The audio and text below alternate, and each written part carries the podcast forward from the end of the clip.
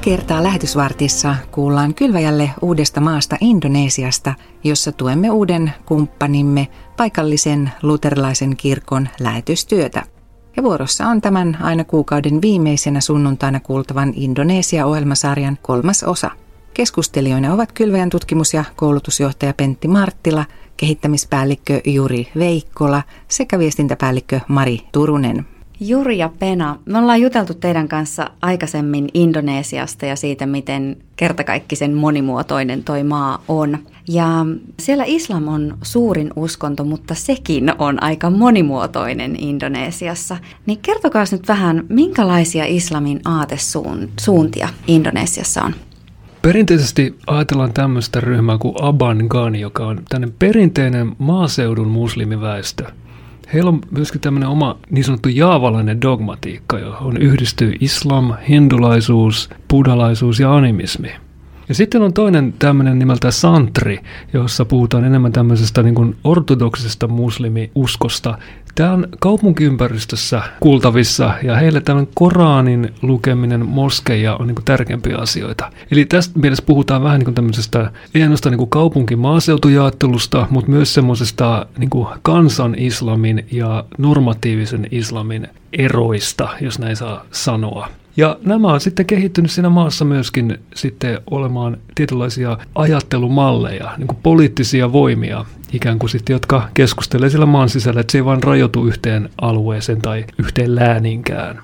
Toi, mitä sä kuvasit tuosta ensimmäisestä, kuulosti aika eksoottiselta, että, että sinne on niin kuin nyt ikään kuin samaan vatiin, niin sinne on tota niin, niin tullut sekä hindulaisuutta, buddhalaisuutta että islamia. Niin kuin, mitä ihmettä? Avaat mm. tätä vähän. Siis miltä se näyttää? Mitä se on? Joo, siinähän taustalla on se Indonesian historia, eli ensimmäisellä vuosisadalla niin hindulaisuus tuli sinne ja sitten myöhemmin tuli buddhalaisuus ja se oli se kansan uskonnollisuus, tällainen animismiin sekoittunut hindulaisuus, buddhalaisuus ja sitten sit islam tuli vasta 1100-luvulla tai siinä paikkeilla. Eli, eli islam on tullut aika myöhään sinne arabivallottajien ja, ja muualta Aasiasta tulleiden kauppiaiden kautta. Eli islam on pikkuhiljaa vallotti sen maan ja tänäkin päivänä niin se kansan uskonnollisuus siellä niin kuin vaikuttaa is- islamin piirissä vahvalta, niin kuin erityismaaseudulla. Sitten yksi sellainen asia, mikä tuohon Indonesian islamissa on myös, siellä on tätä sufismia, eli tällaista mystiikkaan taipuvaa islamia, ja se toisaalta on ihan luonnollista, koska siellä nyt on tätä kansan uskonnollisuutta niin paljon. Hmm.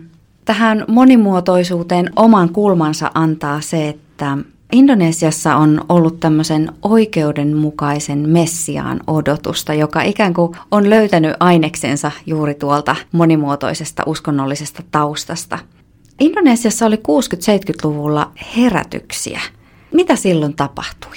Niin, 60-luvulla siellä oli poliittisesti hyvin levotonta aikaa ja sitten siellä oli kommunistien vallankaappausyritys, joka sitten kukistettiin. Ja siinä samassa yhteydessä niin oli paljon sellaisia ulkonaisesti levottomia aikoja ja ihmiset haki turvaa ja tukea. Ja, ja sitten samaan aikaan niin kuin pyhä henki puhutteli ihmisiä, siellä oli tehty paljon pitkää lähetystyötä ja oli monia islamin piirissä. Ihmisiä oli kääntynyt Jeesuksen puoleen, mutta ne ei halunnut näkyvästi seurata. Oli tällaisia Nikodemus uskovia ja sitten tämän yhteiskunnallisten levottomien aikoina niin nämä puhkesi sitten herätyksinä. Eli, eli siellä 60-luvun puolesta välistä 70-luvun alkuun sellaisen kymmenen vuoden aikana noin kaksi miljoonaa ihmistä tuli islamin taustalta Jeesukseen uskoviksi. Kaksi miljoonaa? Joo, valtavia herätyksiä ja valtavia kasteita. Ja tietysti siihen vaikutti tämä yhteiskunnalliset olot, mutta ennen kaikkea se, että ihmiset etsi Jumalaa ja toivoa ja, ja löysi sitten anteeksiannon ja evankeliumin ja evankeliumin tuoman rauhan ja vapauden. Wow. No syntyykö noina aikoina jotain sellaista hedelmää, mikä me voidaan nähdä Indonesiassa vielä tänään? Kyllä me voidaan nähdä, että esimerkiksi täällä Pääsaaren Jaavan alueella, niin siellä on, siellä on vahvoja kirkkoja ja seurakuntia ja näiden niin kuin tausta on siellä näissä isoissa herätyksissä. 2015 me Jurin kanssa tai me saatiin käsiin sellainen tutkimus, joka oli tutkittu 2015. Sellainen Duan Miller-niminen henkilö tutki näitä muslimitaustalta tulleita kristittyjä ja uskovia, niin sen tutkimuksen mukaan yli 6 miljoonaa indonesialaista kristittyä on muslimitaustalta. Eli, eli jos herätyksissä oli se 2 miljoonaa, niin tänä päivänä on yli 6 miljoonaa noita. Että kyllä näiden herätyksessä kristityksi tulleiden lapset ja läheiset monet on, on ottanut sitten evankeliumin vastaan. Mm. Eli tavallaan se, mikä siellä sai mm. niinä vuosikymmeninä alkunsa, niin se kantaa edelleen. Vau, onpa tosi hieno juttu. Mutta toki sitten voidaan myös miettiä, että siellä on 273 miljoonaa tällä hetkellä asukkaita maassa, josta 2 miljoonaa nyt ei vielä muodosta ihan samanlaista prosentuaalista kuin meillä Suomessa olisi. Että puhuttaisiin jo vähän eri luvuista ja mm. kokemuksesta sitten kansallisessa identiteetissä myöskin. Näin on, eli, eli Indonesiasta pitää muistaa, että senhän, sehän ei ole niin kuin yksi maa, tai no maa se on, mutta kuitenkin, että se on valtava. Voitaisiin puhua niin kuin eurooppalaisista melkein niin kuin maan osasta, eli, eli 270 miljoonaa, ja sitten on näitä kansoja esimerkiksi Jaavalla ja, ja Pohjois-Sumatralla ja ja sitten Sulavesin veden saarella ja muuta, jotka on ottaneet evankeliumin vastaan, mutta sitten toisaalta on, on, on paljon paljon kansoja, joissa ei ole juurikaan kristittyjä. Et hyvin, hyvin vähän. Muutamia vaan voi olla, ei välttämättä edes seurakunta. Mm. Mutta niin Indonesiassa kuin kaikkialla muuallakin, niin Jeesus kuitenkin tänäkin päivänä kutsuu ihmisiä seuraamaan itseään. Miten hän tekee sen Indonesiassa? No islamilaisten kääntymisestä kristityksi tunnetaan, että muutama semmoinen prosessin vaihe, jotka on aika mielenkiintoisia meidän uskovien näkökulmasta täällä. Yksi on semmoinen keskeinen tekijä on tämä unet ja näyt. Hyvin monet kertovat nähneensä unen tai näyn tai jopa unia raamatusta. Eli jollain tavalla siis Jumala on kohdannut tällaisia ihmisiä tätä kautta. Ja tähän ehkä liittyy sekin asia, että monissa kulttuureissa, jossa korostetaan niin kuin miehen asemaa, niin voidaan naisia jättää kouluttamatta. Ja heille esimerkiksi raamatun lukeminen ei onnistu vaan sitten olisi audioraamattujen tarve, jos jotain. Mutta tämä voi vaikuttaa siihen, että heitä Jumala on kohdannut tällaisten unien ja näkyjen kautta, että hyvin monia. Mutta tämä ei ole siis sukupuolijako menee sitten pelkästään, että naiset olisi nähnyt unia, vaan kyllä molemmat on nähnyt, mutta tämä ehkä vähän liittyy siihen tämä sukupuolien erokin. No sitten toinen asia on sitten todella tämä niin kuin sanan löytäminen, että jotkut on löytänyt raamatun sanan jostain ja lukevat sitä läpi. Ja heille se raamatun lukeminen ei ole kovinkaan vieras ajatus, koska he lukevat siis Korania. Mutta nyt kun he lukevat raamattu, saavat raamatun käteensä, niin he lukevat mielellään sitä läpi ja osa vielä moneen kertaankin. Eli tämmöinen rakenne siinä on, ja sitten he tutkivat sieltä Jumalaa. Eli tässä on niin kuin mielenkiinto raamattua kohtaan on vahva. Ja sitten kolmas, mikä liittyy tähän, on tämä sanan selitys. Eli heillä monilla on tämmöisiä erikoisia kohtaamisia ihmisten kanssa, jotka selittävät raamattua. Raamatus on tämmöisiä etiopilainen hoviherra ja Filippus sitten juoksi vaunujen vieressä ja selitti Jesajan kirjaa matkalla. En tiedä onnistuisiko mun lenkkeily kunnolla niin sama, mutta hänellä onnistui se ja, ja onnistui vielä, että toinen ymmärsi, mistä on kysymys. Ja sanoi, toinen uskos vielä sanoa, että en ymmärrä mitä luen, ja toinen uskos sanoa, että no minäpä voin auttaa. Eli tämä oli hyvä kombo. Toinen, mikä ymmärretään, että tämä Joosef, joka päätyi siis kaivon kautta, joten kauppiaiden kautta ja vankilan kautta Faaraan hoviin, siis viemään Jumalan sanaa ja niin kuin palvelemaan sitä omaa perhettään hädän keskellä. Siis tämmöinen, että on ihmisiä kuljetetaan erikoisiin tehtäviä paikkoihin, jotka on kristittyjä, jotka sitten auttavat muita kuulemaan Jumalasta. Tämä on niin kuin kolmas piirre. Eli unet ja näyt, raamatun löytäminen ja sitä raamatun selittämisen kohtaaminen. Nämä on niin tämmöiset kolme tekijää, jotka tuntuvat niin olevan yhtäläisiä tuntomerkkejä niille, jotka on kääntyneet islamista kristinuskoon. Ja sitten tähän voisi lisätä vielä se, kun siellä on, on tämän pintakerros on siis islamia, mutta kyllä kaikilla on taustalla se animismi ja, ja tällainen henkien pelko. Siellä on tällainen ajattelu pohjalla, että kaikella on sielu kaikella elävällä olennolla on sielu ja sitten kun tämä elävä olento kuolee, niin se sielu jatkaa elämää siinä, siinä samassa kontekstissa, samassa kylässä tai yhteisössä.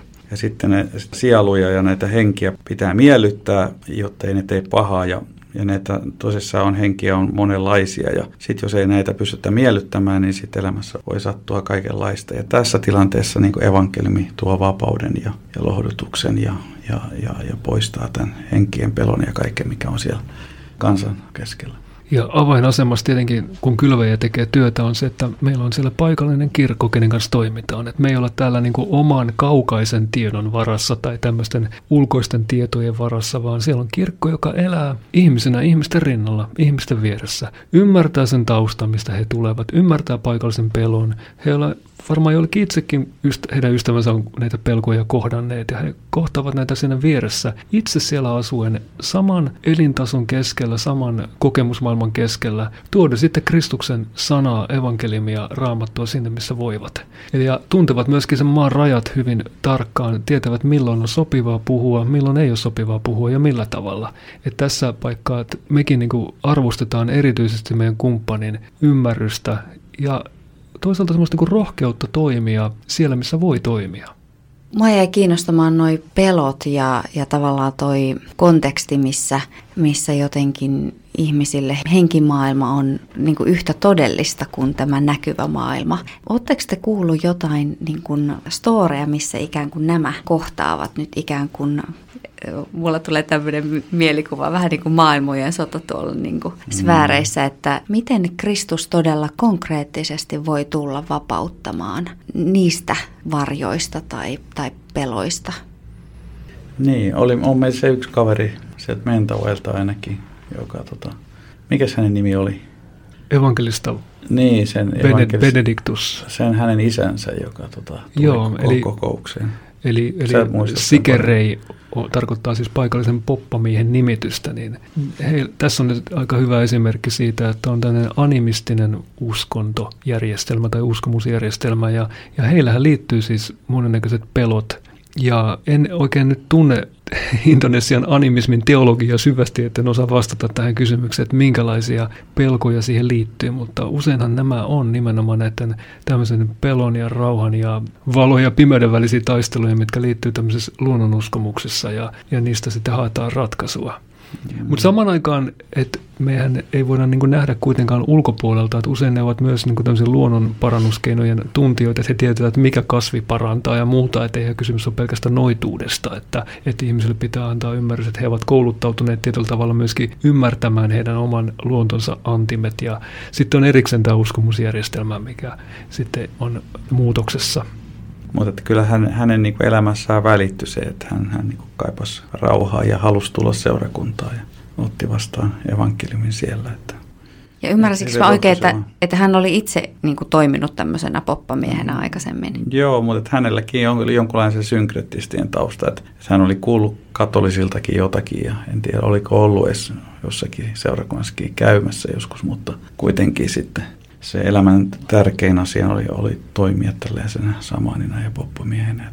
Mm. Ja, mutta että siinä, siinä ei ollut sellaista lopullista rauhaa löytynyt sitten hänen elämänsä. No mitäs Pena, mitä raamattu sanoo tällaisiin tilanteisiin? Ajattelin ottaa tällaisen yhden kohdan, joka puhuu siitä, miten meidän ei tarvitse pelätä.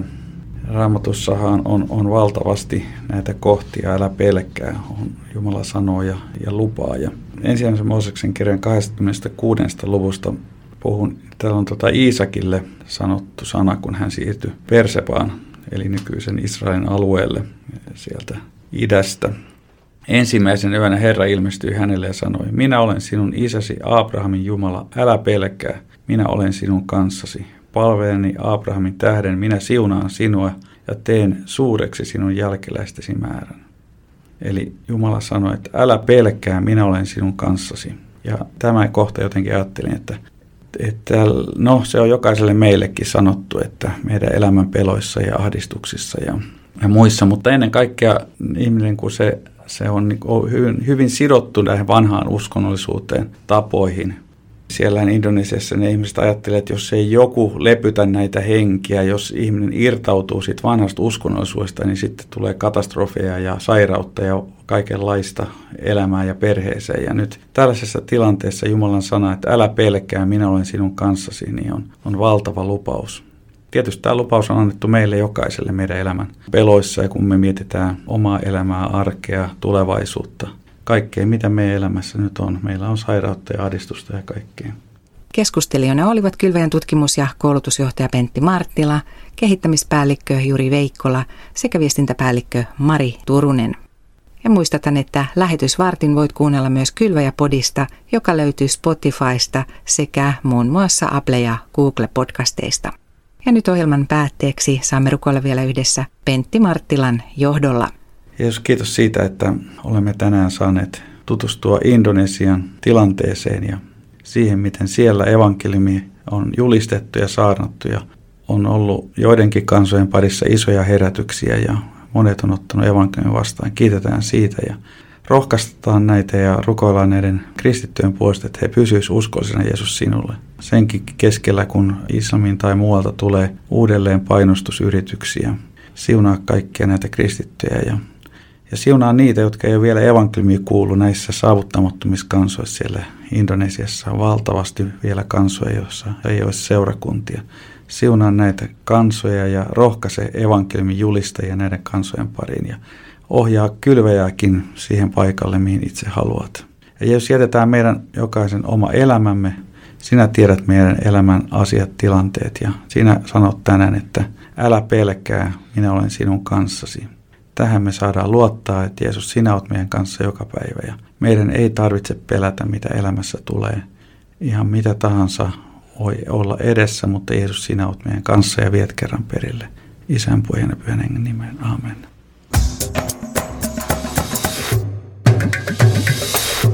Kylvaja.fi